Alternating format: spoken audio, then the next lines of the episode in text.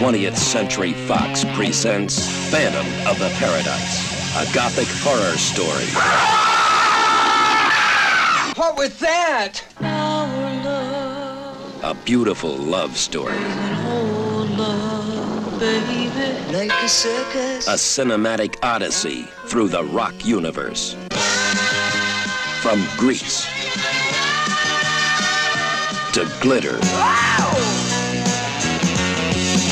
and beyond.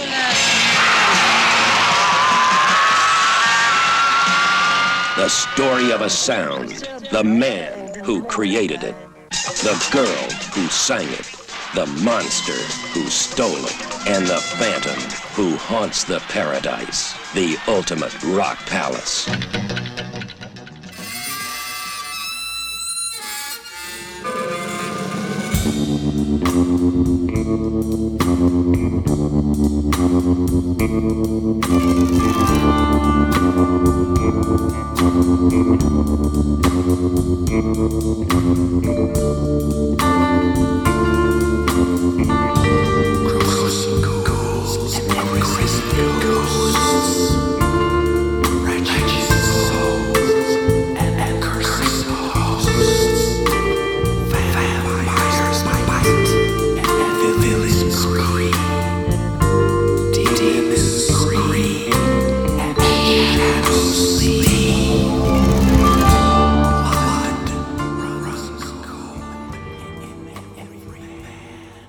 So, how's things? Right? Yeah? Staying sane? No cabin fever? Uh, as sane as normal. Yeah. That's all it takes. It's just a I'm uh, I, I'm in the, my usual spot, ten yards from where I sleep most of the time. Yeah. It hasn't changed. yeah. Well, you got a, you got a nice background. I'm, I'm looking forward to uh, when when grocery runs don't look like a scene from uh, the Andromeda Strain. No kidding. It's so Yeah, we have a- weird. Clean tables and you're wiping everything off. Yeah. Yeah, it was. It, Does this work? Uh, let's see. Well, put put it Does where this work? Can you hear me? I can hear you. I can hear you. Okay. I have a microphone. Oh, that's cool. All right. I've got a mic, a throat I was wondering if it would help. Yeah, it might. I'd say let it hang. Oh. Let it hang where it normally hangs. See if your voice reaches it. Okay. Okay. Oh yeah, it's That's perfect. fine. Yeah. Testing, testing. Oh yeah, that's perfect. Um, shall we intro this thing and start talking about stuff? All right. Cool. Hey, listeners. The intro at the last. We could, you know, all the rules are out the damn window, so why not? Yeah. Okay, let's let, let- let's do it the old way just one last time, as a warning. All right. All right, listeners, you're Yeah. listening to Chewing the Scenery Horror Movie Podcast. This is a podcast where three friends get together and talk about a horror movie. And uh, well, maybe this one's not so much horror. We'll we'll get to that, but uh, we will spoil that movie, and we'll try not to spoil recently watched. Um, we also thank the Moon Rays for giving us that song intro creature features at the top of the show. Uh, you could find their music digitally on Apple Music or Amazon, and say hello to them on Facebook, where they are the Moon Dash Rays, and we are Chewing the Scenery. Also, listeners, if you want to get our Plan 9 from Outer Space coloring book, go to plan9coloringbook.com or go to Etsy to the Screen Monsters. That's screen as in movie screen, monsters as in monsters. Um, the Screen Monsters Etsy shop, and you can find our coloring book there. People are starting to buy this thing. I think they're running out of uh, jigsaw puzzles and coloring books that they can get anywhere else, and now they're down to just us independents. All right. That was a lot. I'm sorry. That was a bunch of housekeeping, but uh, uh, we're not professional critics. And on that note, guys, do you uh, have any recently watched you want to talk about? I, I was, it's a big week for uh, UFO ufologists. Oh yeah, there was a some admission by the um, by the uh, Pentagon that yeah we know there's stuff we don't know what it is. They never I, said I've aliens. never heard I, I, that video. Um, I've never heard the phrase uh, unidentified aerial phenomenon before. Oh yeah, Yeah, that's kind of the new thing. They're trying to maybe create a new stigma and get rid of the old stigma. Yeah. UAP Yeah, UAPs. doesn't have the same ring as a UFO. it doesn't. Yeah, you you there's there's a whole set of guidelines for how uh, pilots report things yeah, the, when they don't know what they are. those things that they just didn't admit were a thing until admitting they're a thing. They've gone back and forth on this a lot, haven't they? Yeah. There's a bunch of stuff they don't know what it is. So that doesn't mean Right. it's an alien from outer space, but it doesn't mean it isn't. They're clearly angels. That's what I was thinking. It's like, how many other sky daddies do people believe in? You know? Well, one time we were listening to to George Noory, uh, Coast to Coast AM, and I don't remember what the guest was talking about. It's not very important. It was sort of speculative science more than like metaphysics or uh, or anything supernatural. But in the middle of this discussion, George Noory, always the great host, says, "Do you think UFOs could be angels?" Which had nothing to do with anything the guest was talking about. he just starts riffing. It's like, you yeah, could. it was like, well, you, you, your mind just wander away while this Yeah. guy was talking? Yeah. Do you do you want to become president? Because you know that's how you become president. You just start Dear God. riffing, all kinds of nonsense. I, I'm good. When I was seven, I so my I just joined this junior school, and uh, we had a teacher named Mr. Moody, and uh, he wasn't moody. He was very nice, but uh, he was he was talking to the class and introducing the school to us, and uh, and then he ended up his his talk with, uh, "Has anyone got any questions?" There was silence. questions about anything at all? Stuck my hand up, said, "Is there a connection between the abominable snowman and Nessie?" And what did he say? He just went with it. He just started drawing on the board. He said, "Well, they don't look very similar. You know, this one has big footprints, and this one has like humps." Oh, that's great. Yeah, Well, the better the better answer would have been, uh, no, children, but there is a connection between Aleister Crowley and the Loch Ness monster. Which that that's a thing. Um, okay. So I think someone's running some landscaping equipment or something. So if you hear a weird noise, that's weirder than my voice. Uh, that's what it is. Don't hear it. Oh, good. Maybe it's not coming in through the mic. Maybe I'm just hearing it. But uh, yeah, people. Somebody around here has been running a weed eater every day. Wow, Ugh. they're covering up for something else Yeah, maybe Yeah. that's it. because no one has that many weeds. And any No. dogs missing in the neighborhood? Don't know. Okay. So, what have you guys watched? Anything exciting? Anything new? Anything old? Uh, Series. Which one? What was that Go ahead. series you were saying about? oh, oh, okay, I'll go. I've uh, been watching a series called Fortitude, which uh, I think it's probably five years old now, but uh, started out as kind of a pardon my murder, uh, isolated Arctic Circle community, mostly researchers. Um, uh, anyway, it started out as a as a pardon my murder, but slowly over the course of ten or twelve episodes, it turned into a Michael Crichton kind of horror science thing, which was unsatisfying because you start out with a pardon my murder, you you imagine there'll be a I mean, there's a mystery there with the, with this whole thing, but instead of the resolution being, you know, it was person so and so. In this case, spoilers, it was Killer Wasp, uh, not from Asia, but from the permafrost, you know, frozen in a mammoth, and the, the wasps sting you and make you murderous. And uh, I don't know, it was kind of silly. A couple couple things stood out to me is like, hey, wait, they didn't ramp up that storyline. Uh, there's a couple more seasons, so maybe those will be resolved later. Um, I'll never know because I'm not going to watch the other two seasons. Right. And uh, moving on.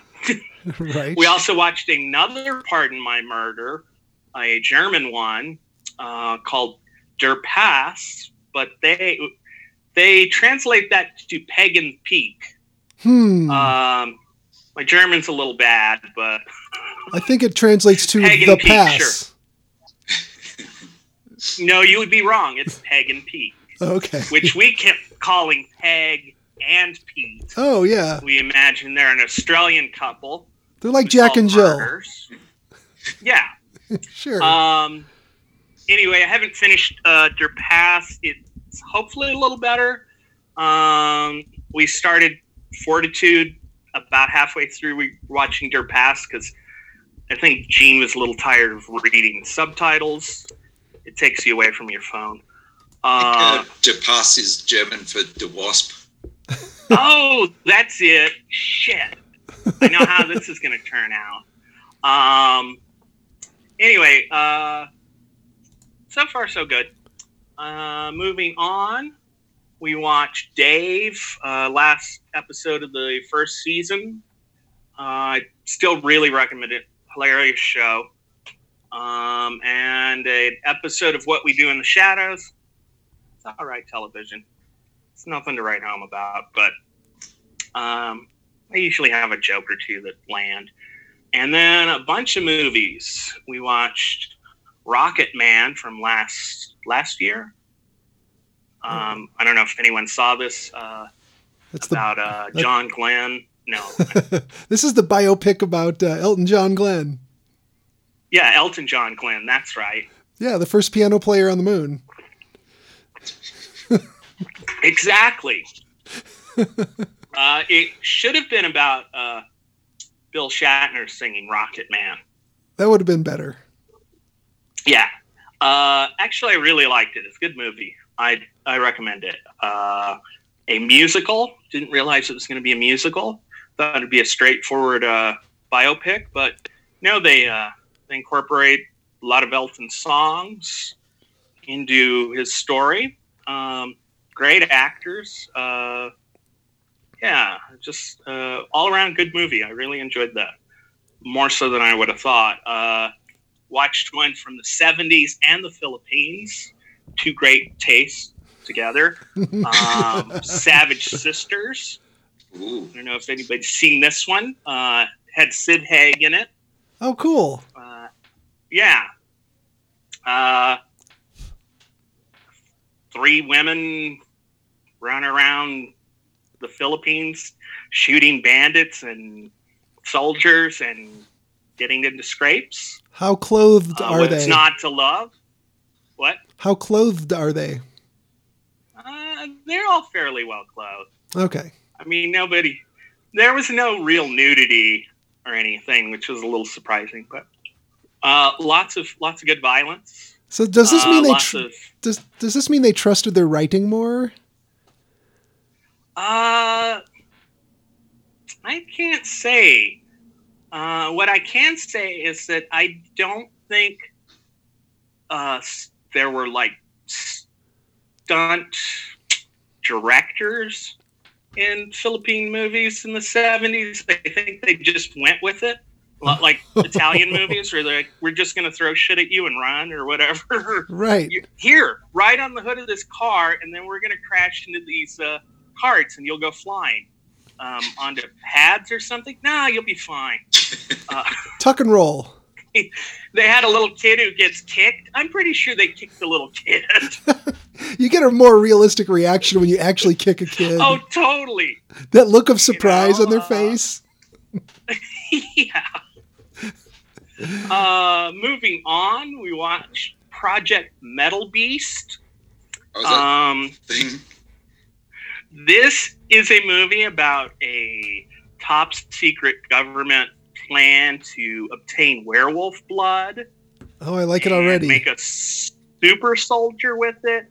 Um, and then they jump ahead 20 years, and he's covered with some sort of metal synthetic skin.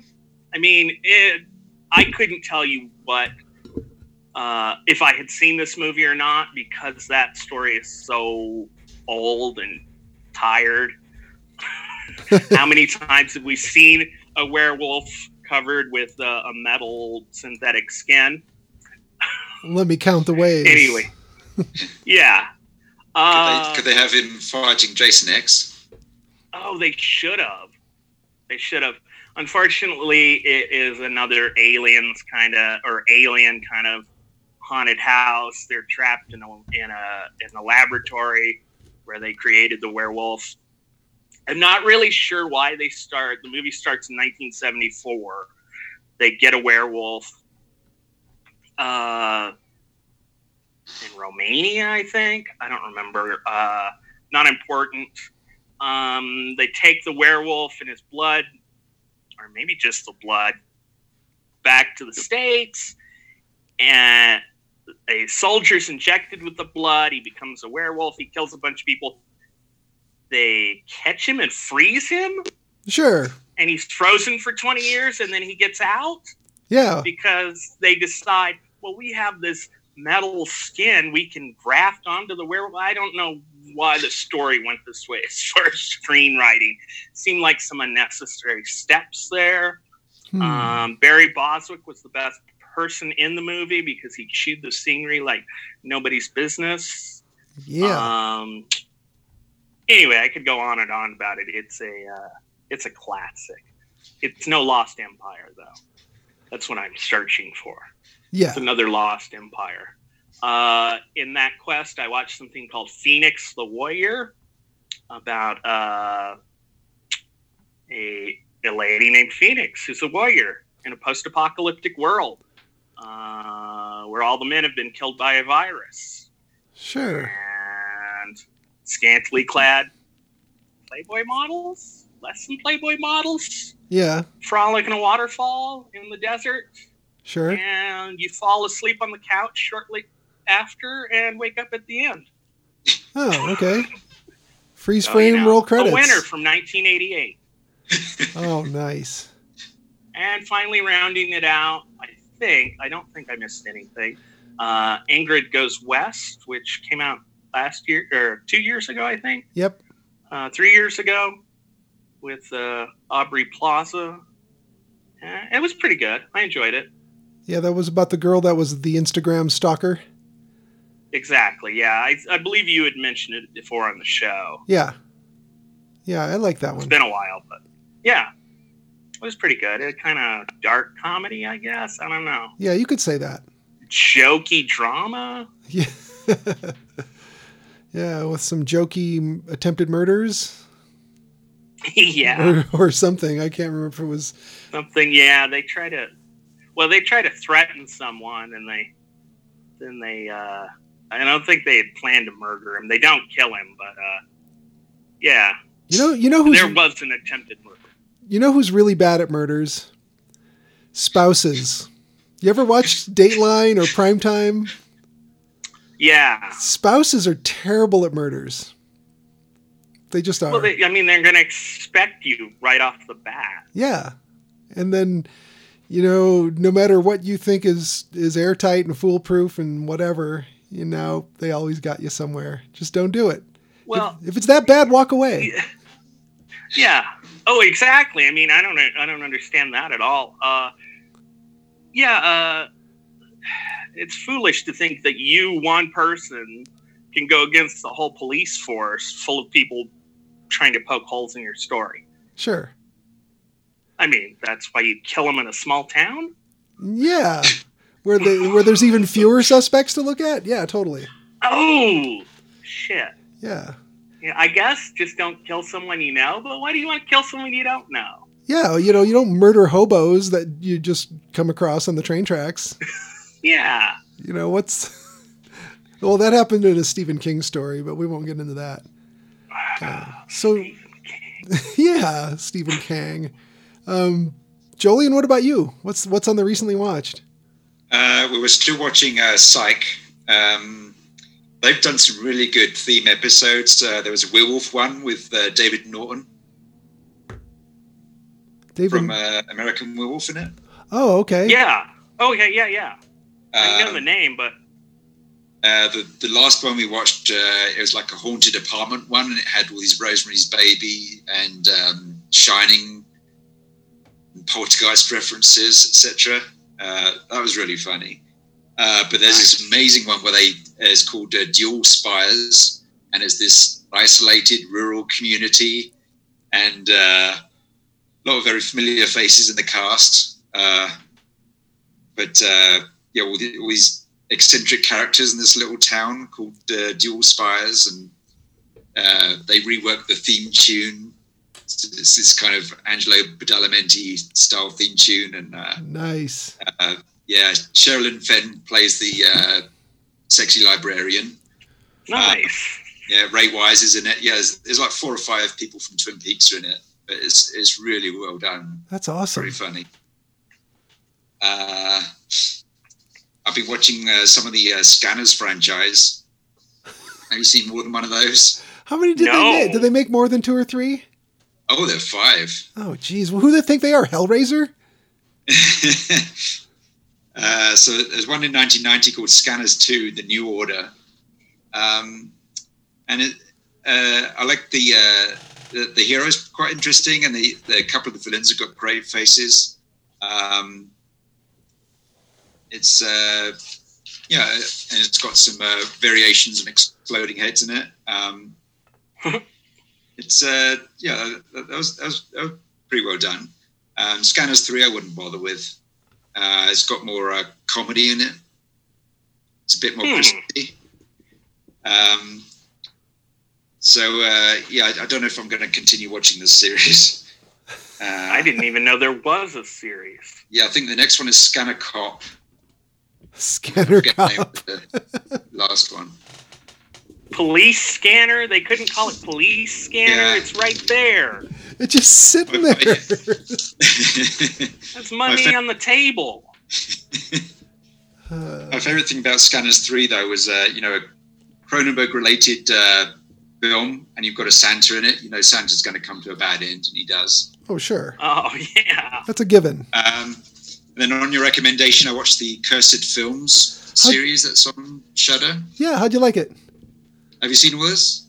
I, I haven't seen it yet. I forgot about it. So the first one is The Exorcist. I thought that was the weakest one. Yeah.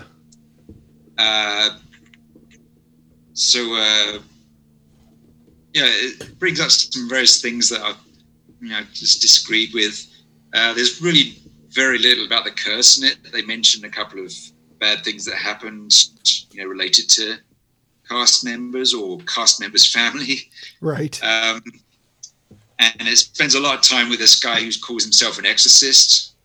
Um, and that's pretty sad because, uh, you know, there's always poor people who like superstitious and think they're possessed, and he comes along and and then charges them five hundred dollars for uh, you know using some semi-biblical passages on them.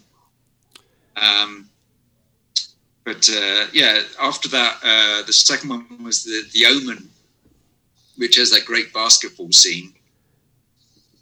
Have you watched that one? Um, Yeah. It's been years since I've seen The Omen. What was the basketball scene? It's not not the movie, but in the episode about the Omen, Oh, it's got a basketball scene. well, about the gorilla? Yeah, that was amazing. Yeah. Um, uh, yeah, I like, I like that one a lot better. Um, I like the idea of uh, when people are talking about curses, you have the image of um, Satan reading the uh, you know, film magazines and seeing what's coming out and yeah. deciding what to put a curse on. Uh, the, so the third one is Poltergeist. Um, and uh, then one after that is The Crow. Yeah, that and one's. one after the uh, fifth one is The Twilight Zone. So uh, yeah, overall it's um, it's a good series, and uh, overall I felt quite sad after watching it. I had to go walk the dog. Yeah. Uh, I just I just watched all in a row because they're only like they're just under half an hour each. Um, Yeah. yeah, but uh, yeah, it's good. Yeah, the Twilight Zone one is rough because you. I've never seen that footage before where you actually see Yeah. the helicopter go over, and you know that's the moment of somebody's death. And even though you don't see them, you know it happened, and that's pretty rough. And Yeah. of course, the crow. I mean, the fact that Brandon Lee got cut down so young like that is is just really tragic. And it didn't need to happen. It wasn't like he was choosing to do his own stunts and jumped off a building like an idiot and fell to his death. It wasn't like that. I mean, he was being highly professional and somebody who was the um, the what do they call him the arms wrangler or whatever the armory Prop master. Yeah, they have some other name like artillery master or something like that when they handle the guns, like specifically. Yes. And uh, they didn't do their job correctly. I mean, this one person should have checked this one gun, and it still had a slug in the snout, and you know the the blank blasted it out, and it's essentially a real bullet at that point Yeah. no difference. So that sucks. Uh, I don't think that's a spoiler for anybody. But yeah, it was rough to watch. Um, but your buddy Sean Clark is in the uh, Poltergeist episode. He's uh, Yeah. showing his props off. He's got all these original like props that were used actually used in the movies. They're not replicas or anything. Right. He's got the uh, the puppet from Poltergeist and a whole bunch of Jason masks and things like that. Oh yeah, he owns everything. Yeah. And it, it it helps when you're making good money because because I I personally know from not from him directly but from people who who know that when he was representing because he has a company called uh, Convention All Stars and he books the celebrity appearances of a lot of celebrities. And um, Sean was handling Norman Reedus and man, there was a lot of money coming in for those autographs, a lot. So whatever percentage he got of a shit ton was was enough to go buy the the clown from the Poltergeist movie. Mm-hmm. and he said that's the one thing in his collection that makes people most uneasy. Yes. I wonder why. Not the actual skeletons they No. used. No, no. Real yeah, real human skeletons no problem. That clown, forget it. Yeah. Oh, so what else, Jolien? Uh, that was as far as watches go. I, I finished up a couple of um, uh, projects for my mermaid friend, and uh, and I the uh, project I did with uh, Dana Gould. Uh, by the time this show comes out, that should his new episode should be out, and he's going to announce that there. Oh, cool. Um, yeah, but it, it's going to raise money for uh, like feeding people in LA. Um, yeah, so that's finally come out. That's awesome. Excellent. Yeah, I did that poster like weeks ago. I think first week of lockdown. Yeah. Finally coming out. Yeah, that's the uh, the Dr. Zaius wash your hands poster. Yes. No doubt. Uh, not a movie I watched, but a, uh, a book I read or am reading right now called The Big Goodbye um, by Sam something Wasserman or something. I don't know the name uh, off the top of my head, but it's about the making of Chinatown Oh, Oh wow. and uh, kind of Polanski, Robert Towne, Jack Nicholson, and Robert Evans' story, and then the end of Hollywood before the big blockbusters. Uh, so far, it's excellent. Um, highly recommend it. I mean, unless the ending turns out to be, I don't know, it was all space aliens or something stupid. It was all a dream. That's a dig at Stephen King. yes. Yes. It was a wasps. it was a cave But it was. Wasp. It was Killer Wasp. Do you guys know anything about the murder hornets? Yes, that's what I was going to say. Uh, n- there are new no new ideas, are there? I mean, how derivative? Murder wasp? It's just a ripoff of Killer Bees. It is. I mean, what is this 1977? What is this? Exactly. Is And I hear I heard murder wasps kill 50 people a year. I'm pretty sure when they were touting Killer Bees, they were killing I don't know several hundred thousand a year. Yeah. I don't know. I think um, Murder Hornets sounds like a rockabilly band. It does. Uh, You know, stand up bass that's painted with stripes on it. I mean, you know. Ooh, I like. So, um, okay, before I do my um, recently watched, I have to mention that we've got listeners all over the world. Um, we've got uh, people in uh, Mexico, United Kingdom, Canada, uh, Ireland, and specifically here in the U.S. I want to I want to shout out to um, uh, We've got listeners in Raleigh, North Carolina, Scottsdale, Arizona, Whitney, Texas, Rio Vista, Texas, and of course Denver, where we are. Um, our Brazil listens are a little lacking this time around, but uh, Um, Brazil. you know, it's, it's probably the off season there. So uh, I watched part of a couple things that I'll just mention um, that I just had to test and see how the picture was coming across a different device. I watched about 20 minutes of To Hell and Back, the, the Kane Hodder story, I think is the little tag on that. Oh, he played the metal beast. Did he? Yes. That's cool. um, yeah, so there's a documentary about him on Shudder, um, and then there was something I think it was on Amazon called Amazon Prime Prime Video, whatever you want to call it. High Moon. It's a western with werewolves. Ooh. So I'm gonna watch the rest of it. Um, I kind of didn't want to go too far down any Kiss rabbit holes, so uh, I tried to like resist the temptation to watch a ton of unauthorized documentaries. But I did watch a few uh, interviews with Ken Kelly, who was the guy who did the Love Gun and Destroyer album covers. Oh yeah. And he's a he's a pretty cool like old school illustrator kind of guy, and he was doing a lot of horror magazine covers. And apparently, um, the people at uh, Aucoin Management sent somebody down to the nearby uh, newsstands and bodegas in, in New York and just said, "Go get a bunch of stuff that you think the artists on the covers are the kind of illustrators that we could have do this next album cover." And uh, so of course uh, he runs down there and and picks like a dozen different magazines. And Gene Simmons apparently walked over and put his finger right on this one magazine and said, "I want this guy." And uh, Ken Kelly said that moment changed his life. He wasn't even there, didn't even know about it, but that moment was like he went from struggling artist to making pretty good money.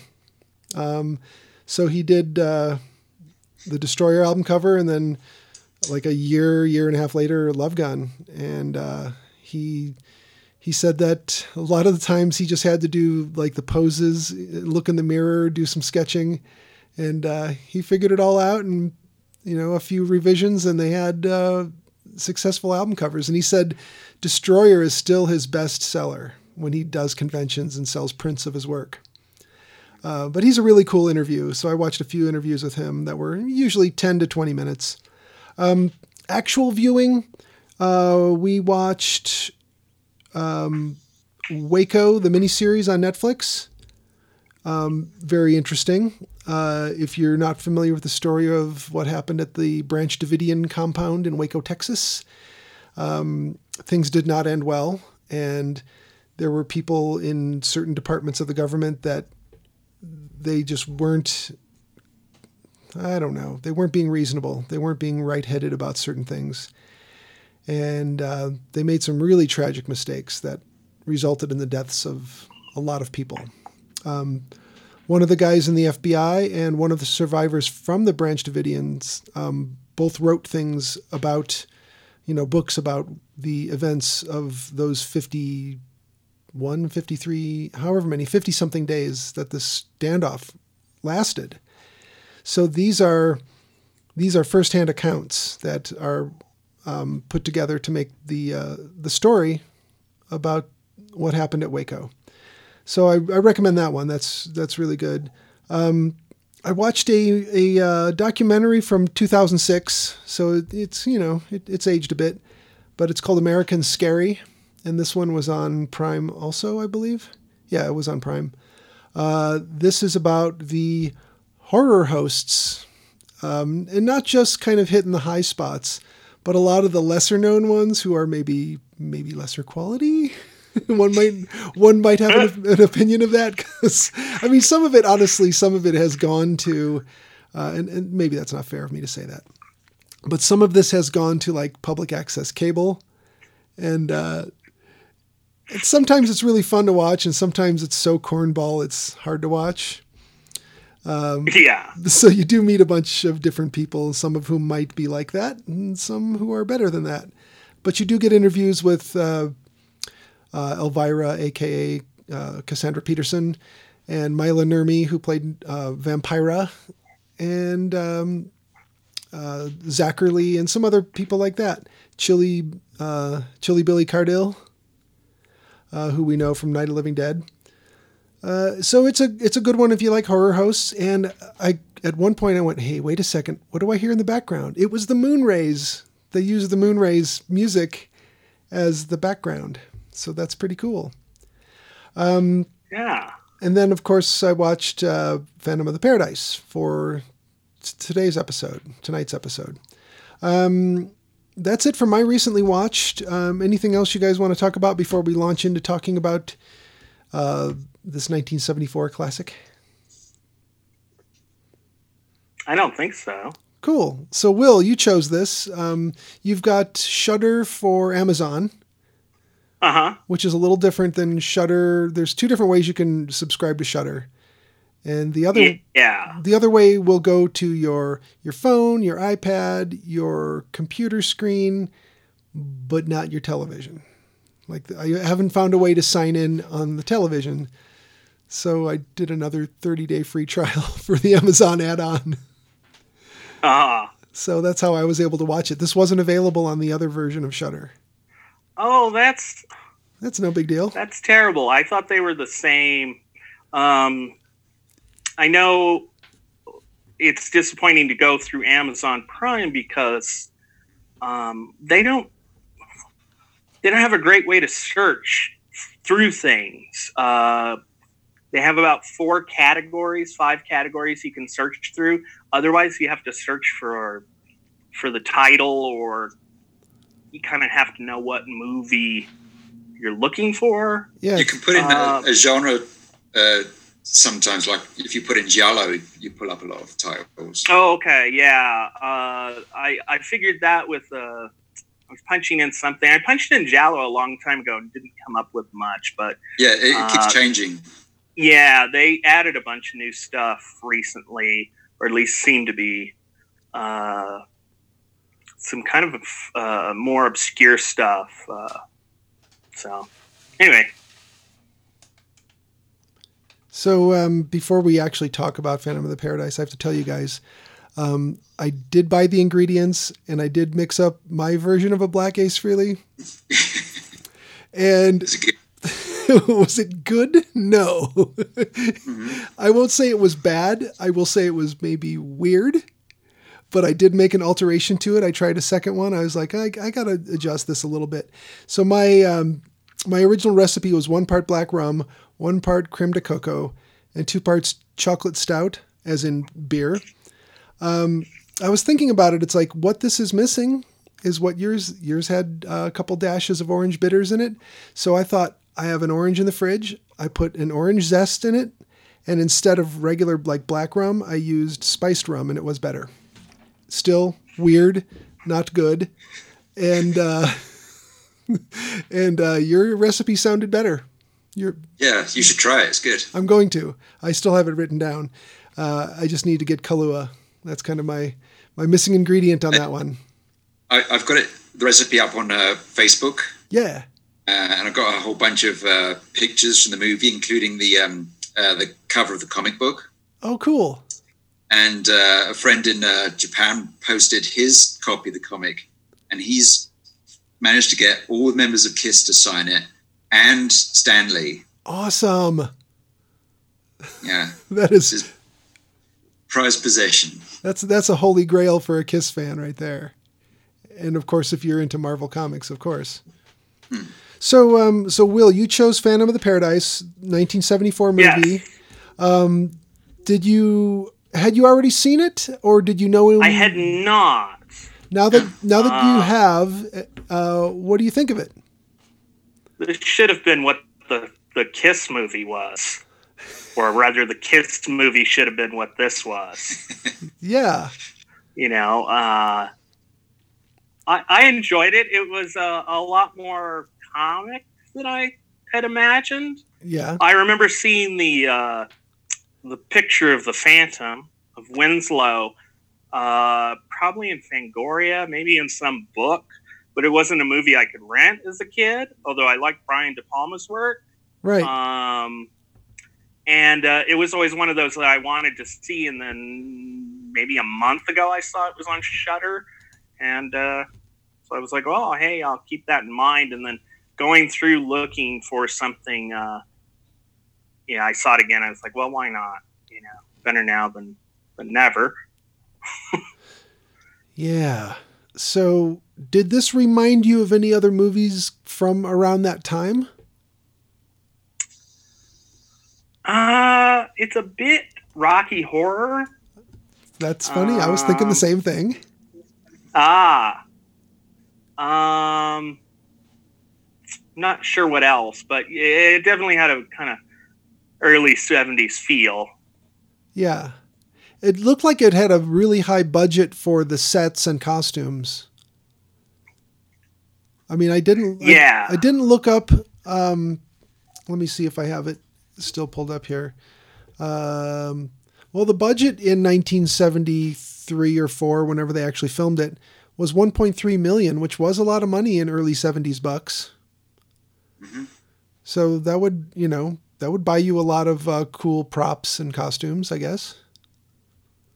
I don't know how much of that would have gone to Paul Williams because he was uh, probably fairly in demand at the time as a songwriter. So I, t- I sent you some of his songs on. Uh, Yes. uh, he he wrote uh, at least lyrics for an old-fashioned love song, Yeah. Mhm. uh, "Fill Your Heart," which uh, Tiny Tim and David Bowie covered. Um, yeah. He wrote a few Carpenters songs. Uh, We've only just begun, Rainy Days and Mondays, Rainbow Connection. Yeah. Uh, he wrote the lyrics for Evergreen, Barbra Streisand song, and he wrote the uh, the Love Boat song. yeah. This wow. guy. This guy could do no wrong. I mean, between him and Barry Manilow, they could write anything. Mhm.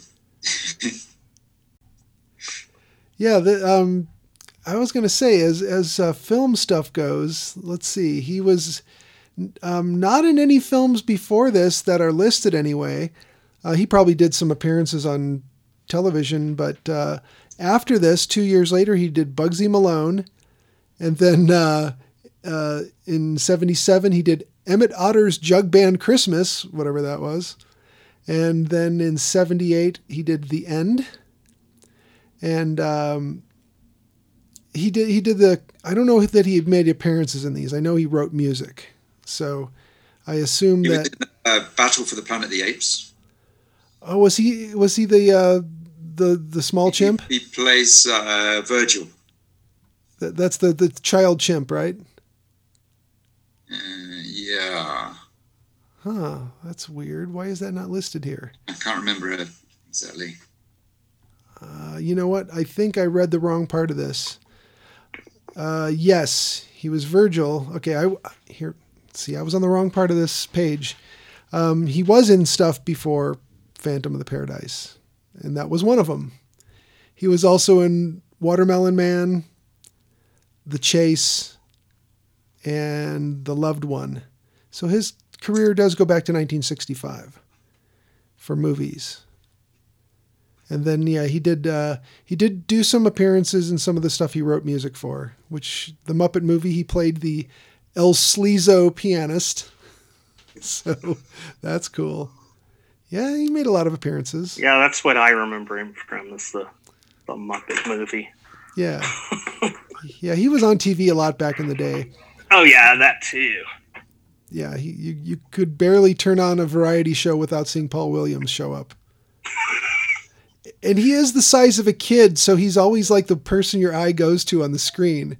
It's like everybody else is a solid like two feet taller than him. It's Yeah, as long as they don't have the camera too high. right. so yeah, it's like you you do notice him when you see him on screen. Um, but yeah, the dude could write, like still can, I guess. Um, he came up with the ASCAP thing, so artists would get paid when their music gets played in like restaurants or bars or sporting stadiums or whatever. oh, really? Yeah, yeah, he's the guy that came up with ASCAP. So, um, yeah. Anyway, um, so it did feel like a Rocky Horror kind of a vibe. And uh, the weirdest thing I have to tell you guys is this. Um, this actually was a memory, and I don't know if I saw the trailer for this or if it was mentioned in some sort of like little documentary thing about you know, rock opera kind of stuff. But I remember seeing some stuff about Bowie, some stuff about Alice Cooper, and something where a dude took a neon lightning bolt and sent it down at a stage. And the person at the stage had been. Uh, they also showed the footage of the guy throwing the dummies up in the air out of the audience, you know. And uh, I remembered that as a kid, and for some reason I conflated that with like Alice Cooper or David Bowie, and just tried to remember which one it was. And I think it was just like they were showing here's some zany stage antics that you know musicians get up to. Yeah. But that was so weird when Yeah, I it saw. reminded me of Alice Cooper. Yeah. so it was weird to see that and go, I remember that. Um, but uh, yeah, it did feel a lot like Rocky Horror. Uh, Jolene, when's the first? You, I know you have this on DVD. When's the first time you saw this? Yeah, um, yeah. Rocky Horror was the year after. Oh, that makes sense. Uh, I don't know how long the stage show had been going at this point. I think it was 74 when it started. I don't think Okay. it'd been going but a year or so. Right. So Yeah, I think it must be my third time around for this movie.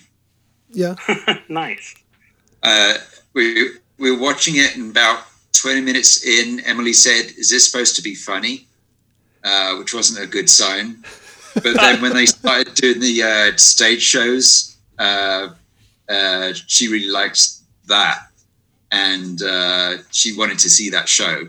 She, she'd go and see that show. yeah, Uh, you know, she's a, she's a hardcore Bowie fan and everything. yeah, Um, yeah. but then immediately after that bit, it goes to uh, Phoenix doing her song, and she's like, uh, "I'd have been so gutted if I'd gone to see the uh, the Juicy Fruits doing their horror stage show, and then then this stuff comes on." Yeah. Uh, I, I'm not sure what they were trying to do here, but it really wasn't funny enough to be comedy, and there was not enough horror to be considered horror. I mean, there were a few like a few maimings and some killing, but uh, yeah, it wasn't it wasn't clear to me at first. Like, are they trying to be something akin to like a Rocky Horror or like a you know a big production like a Bowie show or something? And it, you come out of the gate with a Rod Serling voiceover intro. It's like you get the 20th Century Fox logo and the music, and then the next thing is Rod Serling, and it's like, whoa, where are we going? Yeah, And uh, the paradise is supposed to be, as they say, the ultimate rock palace. And right. There's not not much rock in it. no, there's not until you get beef later on, and uh, he he kind of belts out some tunes, which apparently was somebody else's voice. But uh, Uh, yeah, that was uh, Paul Williams again. uh, writing that, Oh no, no, it's um, singing that. uh, Ray Kennedy. Ray Kennedy. Oh, was, yeah. he was singing for Beef. yeah, Uh, Beef is played by Gerrit Graham. Yeah. previously seen as the man in the ape suit in Beware the Blob. yeah. Oh. Oh, you gotta love that. Um, i- what what is the deal with uh, this character? Is he he's supposed to be a bit of a prima donna? Uh, they make him very effeminate. Yeah. Is this movie a Yeah. li- uh, is it a little on the homophobic side? Aside, well, aside from the obvious, where uh, what is Paul Williams' character says something, uh, get this fag out of here or something like that. Yeah, that's his, Yeah, his something entry like that. line. Yeah. Um, Um, that, that's regarding uh, the uh, Phantom character. Yeah, Winslow. yeah. Yeah. So that's, um, Uh, that's one little clue, but I think in 1974, that probably wasn't the most startling thing you would see on film. Oh yeah, I was gonna say it was probably no more homophobic than anything in 1974. Yeah. Um, if anything, it may have been a little more accepting. Yeah, it does showcase a lot of uh, what we could say is alternative lifestyles for the time. yeah, Um, and, and you had like Bowie and uh, the New York Dolls and things like that. That's so, kind of what I took it as, as playing Yeah. off, you know, Bowie and yeah, the New York Dolls and whatnot. yeah, the whole glam The scene. start of glam. Yeah, yeah, this was definitely when glam would have been uh, on the minds of a lot of people. Um, the singer sounded a lot like Triumph, the insult uh, comic dog, on that uh, when they sh- showed the Juicy Fruits doing their uh, their nostalgia bit. yes. Did you, did you guys, did you pick up on that I didn't pick that up, but I see it now. Yeah. He started singing like this, and he sounded just like he's Triumph the Insult Comic Dog. I was listening for a minute going, who is he reminding me? Oh, yeah, Triumph. He sounds like Triumph. Yeah. He sounds like Triumph. Not not the Canadian um, poor man's Rush, but uh, Triumph the. In- do you, you you looked at me like you don't know who that is, Will? Do you know who Triumph There's is? a there's a poor man's Canadian Rush that's not Rush. yeah. Both bands are Canadian, but uh, Yeah. Yeah, there was a uh, a band called Triumph that. Oh man, I might be hurting someone's feelings when I say that, but they they were very capable musicians. I'm not saying anything bad about them, except for they really remind you of Rush when you hear them, but they aren't Rush. Mm, that's terrible. Just thought I'd throw that out there. No one wants to be reminded of Rush. Um, Jessica Harper shows up in this thing. You're you're happy to see Yeah. her. Yeah. Introducing Jessica Harper. Introducing her, yeah. It's like, what else did she have in store for her that was really highly saturated color and a lot of crazy sets? Suspiria! yeah. Yeah. She's in both Susp- Suspirias. yeah, that's right. She's Oh, also that's right. she's also in the sequel to Rocky Horror. Oh, Oh, shock yeah. therapy? Shock treatment. Is it? Shock treatment. Shock yeah. treatment. She's uh, she plays the new Janet. Oh, man. Yeah, they tried to get it right the second time, huh? Oh God. I also noticed in the in the credits. Uh, did you see the credit for who the set dresser was? No. Uh, Sissy Spacek. Was it? Oh, yeah. That's crazy. Yeah. And then So her boyfriend at the time was Jack Fisk, who's the uh, production designer on this. oh. So, so this is shortly before she was Carrie, and uh, shortly before he was working on Eraserhead. That is so Yeah. crazy. She said she ruined a whole day of shooting. Well, that's too bad. Was that when a, a bucket of red paint dropped on her head? And, yeah. And then she started destroying the set with her Burned the whole mind. set down. Yeah. yeah, it was, it was an awful day. Um. So do do we really care about the motivations of the villain in this one? I mean, is it really important to the story, or could it pretty much do everything it does without any motivations? Well, this is another Phantom uh, episode, isn't it? yeah, Um, we've seen all of this before. yeah. Uh, so uh, yeah, he's wronged again, and then he gets his, his head caught in a in a vice. Um, Yeah. kind of gets In a record press. Yeah. He, he's in tons of uh, De Palma films. Uh, William Finley. Yeah. Yeah, he liked working with him, didn't he? Yeah, I think he was with him all the way up to Black Dahlia. That's so crazy. Oh, yeah, he's in that. Yeah, he's a detective or something, isn't he? I think he's actually the villain. Is he? Yeah, I believe he was the killer at the end. Well, Ooh. one of the killers. So you so you've got um, Phantom of the Opera, Faust, and um, uh, the Portrait of Portrait Dorian. Dorian Gray. Yeah. So you Dorian Gray, yeah. so you got A little bit of Frankenstein. Sure. Mm-hmm. Yeah, so it's it's not um, again, it's not like you're wondering what the characters might do. You know, you pretty much already know what they're going to do and how it's going to turn out. So there aren't any surprises. So you're pretty much just going on the ride. Is kind of how it felt to me. I mean, did you guys? Yeah, it's just saying all, all, all these things are like the music industry. It's like you're signing over your soul. You're ready to, you know, uh, be completely transformed and give up everything for fame in in the music industry. Yeah. And um, one of the funny th- things about that was they wanted to use the name Swan Song Yes. and it's like did nobody open their eyes and and look and go hey zeppelin's already got that because that was it's the same year. oh did they what did it just sort of coincide Yeah, I, Yeah. I think so. Because like uh, the the Led Zeppelin swan song was like late '74, I think September-ish. yeah Um, yeah, so it was it was very close. yeah Also, there had been a uh, Swan Records before, so Oh, okay. Yeah uh, at least what a little bit I read about that uh, De Palma may have been aware of them. I guess they put out a couple early Beatles singles here in the states. I want a Death Records T-shirt though. yeah with with the dead Because- bird Almost nobody would know what the hell you were referring to, yeah but it'd be really neat when people didn't know what you were referring to. Yeah, yeah. Yeah that So would I like the, uh, you know the uh, kind of zipatone effect they did. The little Right. yeah.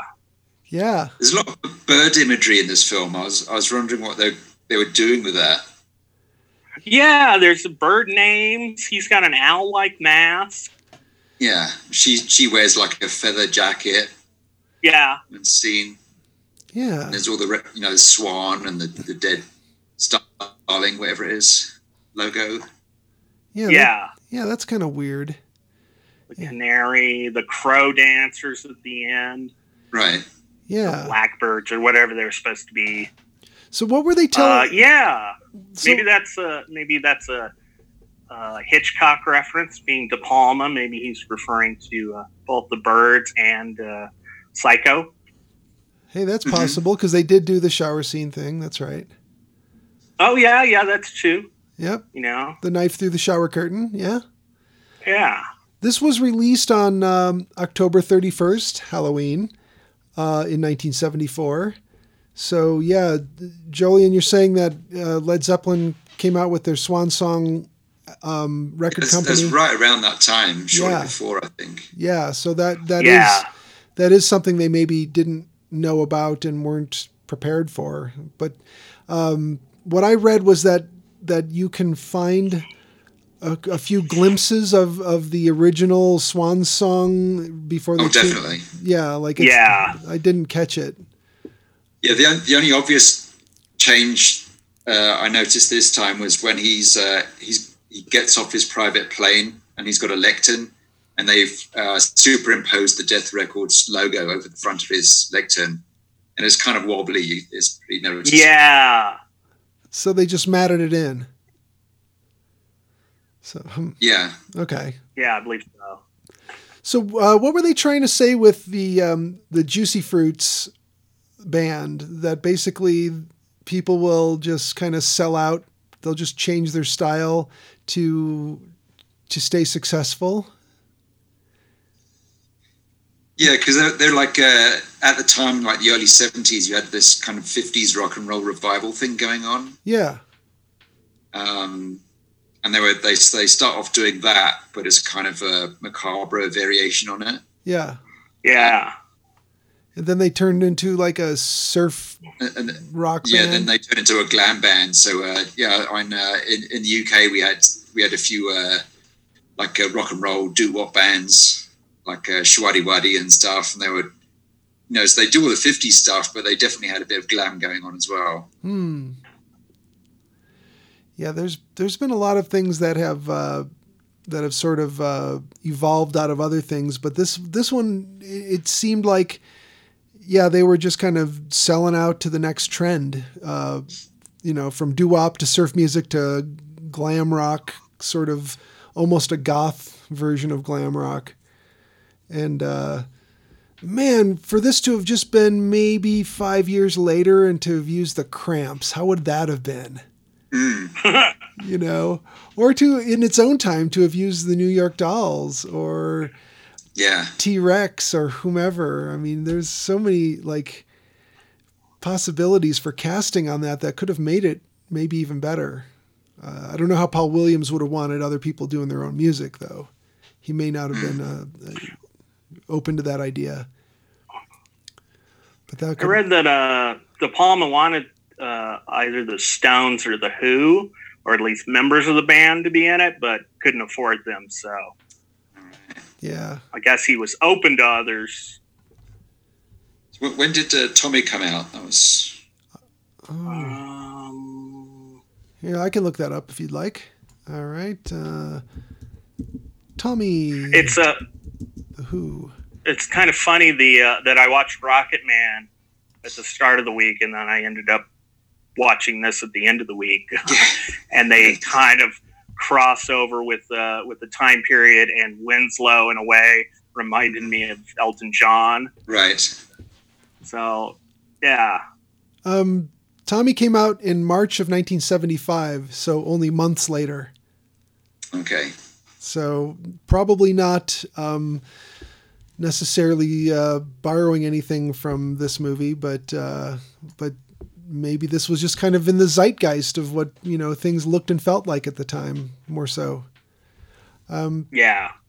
I, I pulled up since I got the computer happening here. Um, I wanted to look at what else was De Palma doing around this time, and uh, yeah, it was like he directed Carrie just two years later. So that Yeah. yeah, that's cool. Obsession, Carrie, The Fury, Home Movies, Dress to Kill, Blowout, Scarface, Body Double, Wise Guys, The Untouchables, so on and so forth. It, there's a lot. Um, yeah, he he just got uh, a really solid career. Yeah. I'm not sure how well the stuff before this did.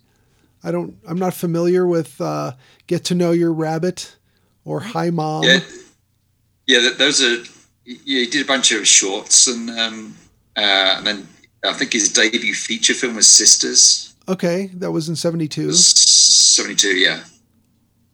So this is only his like second, second or third feature film. Oh, that's weird. The description says the plot focuses on a French Canadian model whose separated conjoined twin is suspected of a brutal murder witnessed by a newspaper. Dot dot dot. Have you seen Sisters? No, No. Oh wow. Uh, Margot Kidder. really, Oh, nice. Yeah. Definitely check it out. Lois Lane. that's great. I would watch the hell out of that. Yeah, well, yeah, that's a good one. Get to know your rabbit. Uh, that's a comedy film. Okay, enough already. But it's got John Astin and Orson Welles in it, so how bad could it be?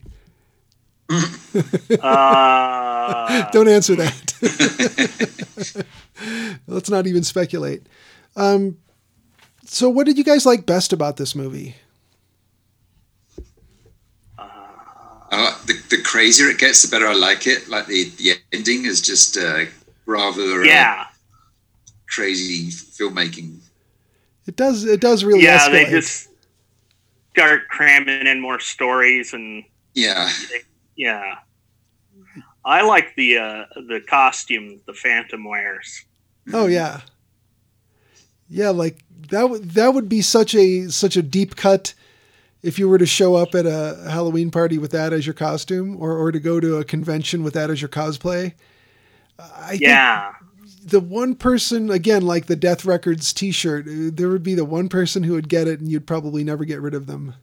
right. Probably not.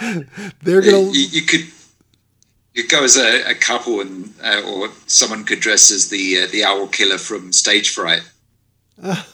Oh yeah. That'd be a good double bill. That would be.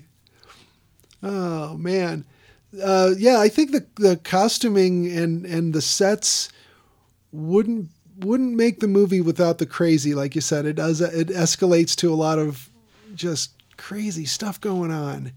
And uh, I love the Death Records uh, building that's all built to Paul Williams scale. Uh, yeah, you, you kind of wonder if they just uh, went into some place that was meant for children and just you know kind of painted over everything.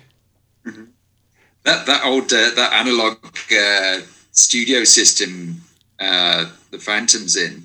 That's an actual thing. That's uh, Yeah. there's a uh, recording system called Tonto.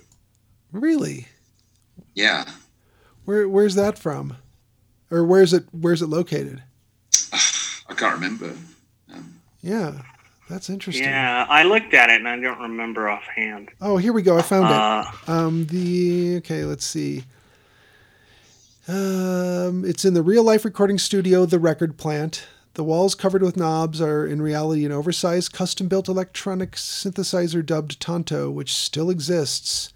Um, let's see, where is the record? now in Calgary, Alberta, Canada. the Record Plant is a recording studio first established in New York City and later operating in Los Angeles.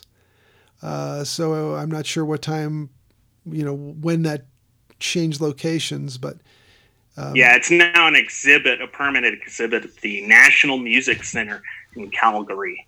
oh, okay. says here. Well, So yeah, I guess the music plant was in New York. Okay. Yeah, and the uh, the Paradise concert scenes were filmed at the Majestic Theater in Dallas, Texas. So uh, the extras were um, uh, the extras in the audience had responded to what they call a cattle call. You know, where they call for extras, Yeah.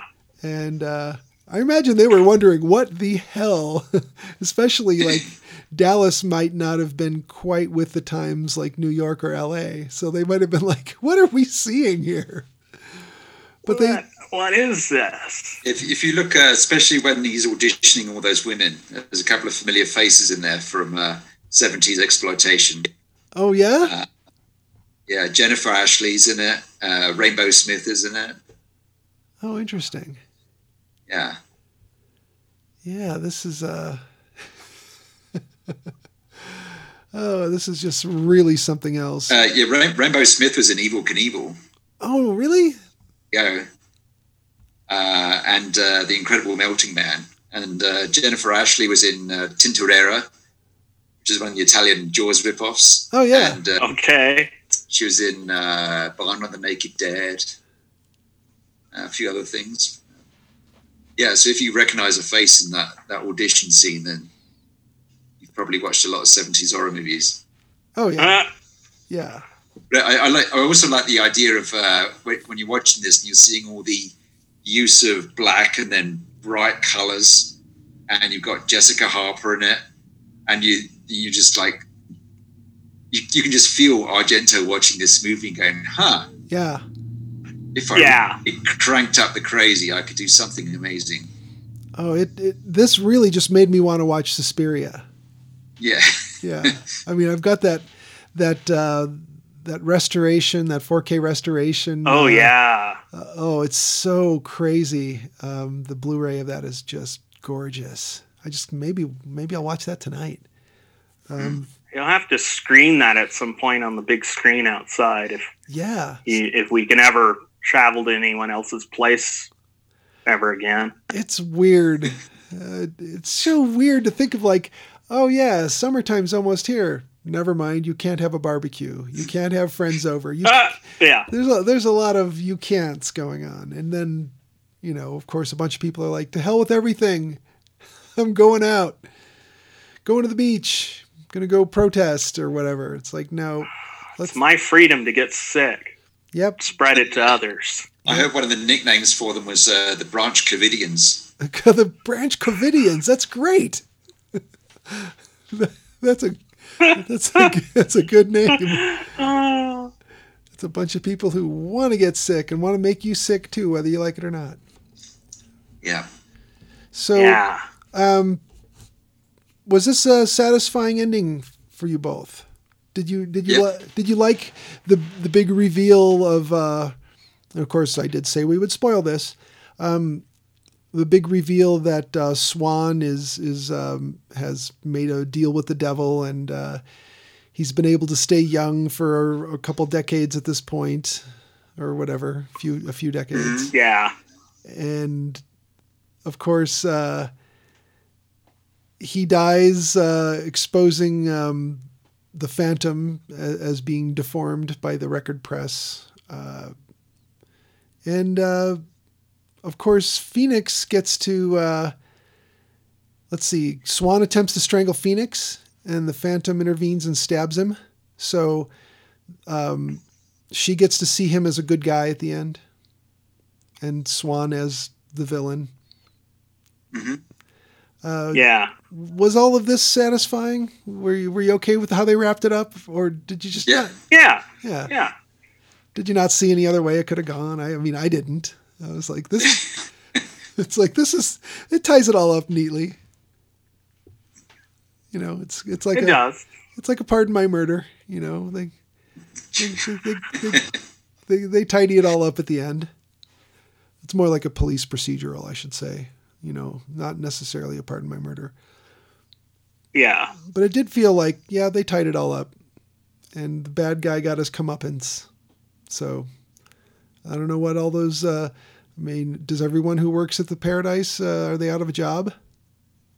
Yeah. Somebody else will buy the club, I'm sure. Yeah, they'll they'll turn it into some franchise thing. It turned into Studio 54. that would fit the times for sure. Um, yeah, I, I I would say that uh, it felt very much like Rocky Horror with little bits of Suspiria in it, and um, it it stayed interesting and fun. I won't say it was funny at all, and it certainly didn't scare me. Um, No. I wouldn't put horror as as any descriptor on this, but uh, it it was it was a fun ride. The, how'd you guys feel? Yeah, I enjoyed it. Jolene? I liked it. how did you feel about it? Me? Yeah, Yeah, I, I, I, I like the look of it, and uh, yeah, I just like it's. Uh, you know, the crazier it gets, uh, the more I like it. It's uh, you know someone who knows what they're doing with their editing and Yeah. when to just uh, let the visuals tell the story. And um, I wish uh, I wish the uh, Phoenix character had been more convincing as a star singer. Um, yeah, that, that feels like the, the weakest link to me.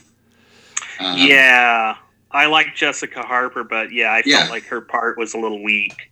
Yeah, so, and she's she's awesome in Suspiria, but um, but here she's supposed to be this like instant overnight sensation. And it's like, no, it's, it's just too bland. No, she was a little too.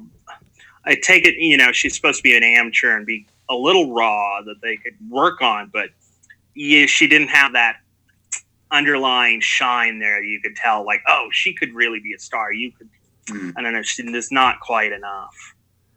yeah. She definitely had star quality looks, but there should have been something different and edgy about her talent as a singer to to really push that into you know super believable. But um, yeah, probably not the biggest weakness of the movie. I, I think it, it's hard to say whether or not to recommend this. I would say for people who who like rock opera kind of stuff, people who like Rocky Horror and Tommy and you know the New York Dolls and and uh, you know even people who like Bowie and and stuff like that. Uh, there's there's something there for you, you know, especially the Rocky Horror fans. Uh, I can't imagine any of them would be watching this not wanting it to be more like Rocky Horror, but uh, at least it would have something for them. I would say. Yeah, and Yeah. if you're an Argento fan, then uh, uh, you know he's greatly inspired by this and the uh, I think the 1940s Phantom of the Opera. Oh yeah. Um, Yeah. So yeah, you should ch- definitely check him out. Yeah, that that totally works. so yeah, it, it, it's like this. This is recommendable to, I would say, a segment of of people. You could usually identify them. If somebody's going on and on about the stuff they like, and it's it includes New York Dolls and Rocky Horror. You could be like, hey, Yeah, here's, and anyone wearing a uh, Dead Records T-shirt. yeah, Yeah. for sure. or an owl mask that's painted silver. You know, Yeah, yeah. yeah, usually. Yeah, Yeah. I want to know what this owl mask was. Like, where did they find that? Yeah, he just pulls it off a shelf, doesn't he? Yeah, yeah, It but look- I'm like, where? I wonder where the prop people found it. Is what I wonder. Like, It- did they make that mask, or did they find it on a shelf like that? Well, it, it, it looked like a motorcycle helmet with a Scaramouche mask Scaramoushed onto it and, uh, and then just sanded down and painted silver. Yeah, I mean, I, I could be wrong, but I'm going to guess that, uh, yeah, that's a football helmet Scaramouche combo. You know, that old bit. We've all That seen, old bit. yeah, we've seen that before. they were big in the '70s. Yeah. Um, so, uh, is it uh, time for one of us in particular to pick the next movie? Is it, uh, Will, you chose this one. Jolene, I uh, think it's your your turn, Richard. is it my turn? Oh, man. yeah. Yep. Oh, that that's a that's a lot of pressure. I'm I would be tempted to say let's talk about horror documentaries, but I'm also tempted to say let's watch High Moon and see if it's terrible. Okay, It's going to be terrible. High Moon. and that's, That's on, on Shudder. It's it, it's on Amazon Prime or Prime Video, whatever you want to call it. Okay, I'm tempted. I don't want to commit to that right now. Um, yeah, uh, we got we can do horror westerns. yeah. We could uh, do that as a theme, and if High Moon doesn't suck, Uh, yeah, I- I'm going to watch High Moon okay. because I don't have Yeah. Empire. Um, so I'm going to watch High Moon, and uh, and then uh, if that doesn't seem very interesting, I'll I'll find another horror western. Okay, so Lost Empire is a uh, is is just eluding us at this time. So Yeah. at, at some point, Uh, if you, uh, I don't know uh, when you want to bring those masks over, but I might be able to uh, trade off a, a thumb drive, and then you could uh, put it on your computer and pass it along to to Jolene. yeah, I could do that. Um, yeah, maybe we could do that tomorrow or the next day. But uh, Okay. yeah, we could do. Um, yeah, let's do horror westerns, and then the following episode we can do Lost Empire. Was it Lost Empire or Last Empire? Yes. Lost. Lost. Lost Empire. Okay, I want to make sure I'm saying that right. Um, Yeah. Cool. Well, let, there we go. We got our next two episodes. Um, so horror westerns, um, which which should include High Moon. I hope I'm remembering that one right. you guys are going to be like, "There's no movie by that name." There's no movie by that name. Yeah. Okay. Well, Yeah. um, if that's a good place for you guys, we could call it a show and uh, do this do this again in a week. Okay. Okay, Let's call it a show. It's a show. Listeners, thank you for listening take care, everyone. and be safe. Bye.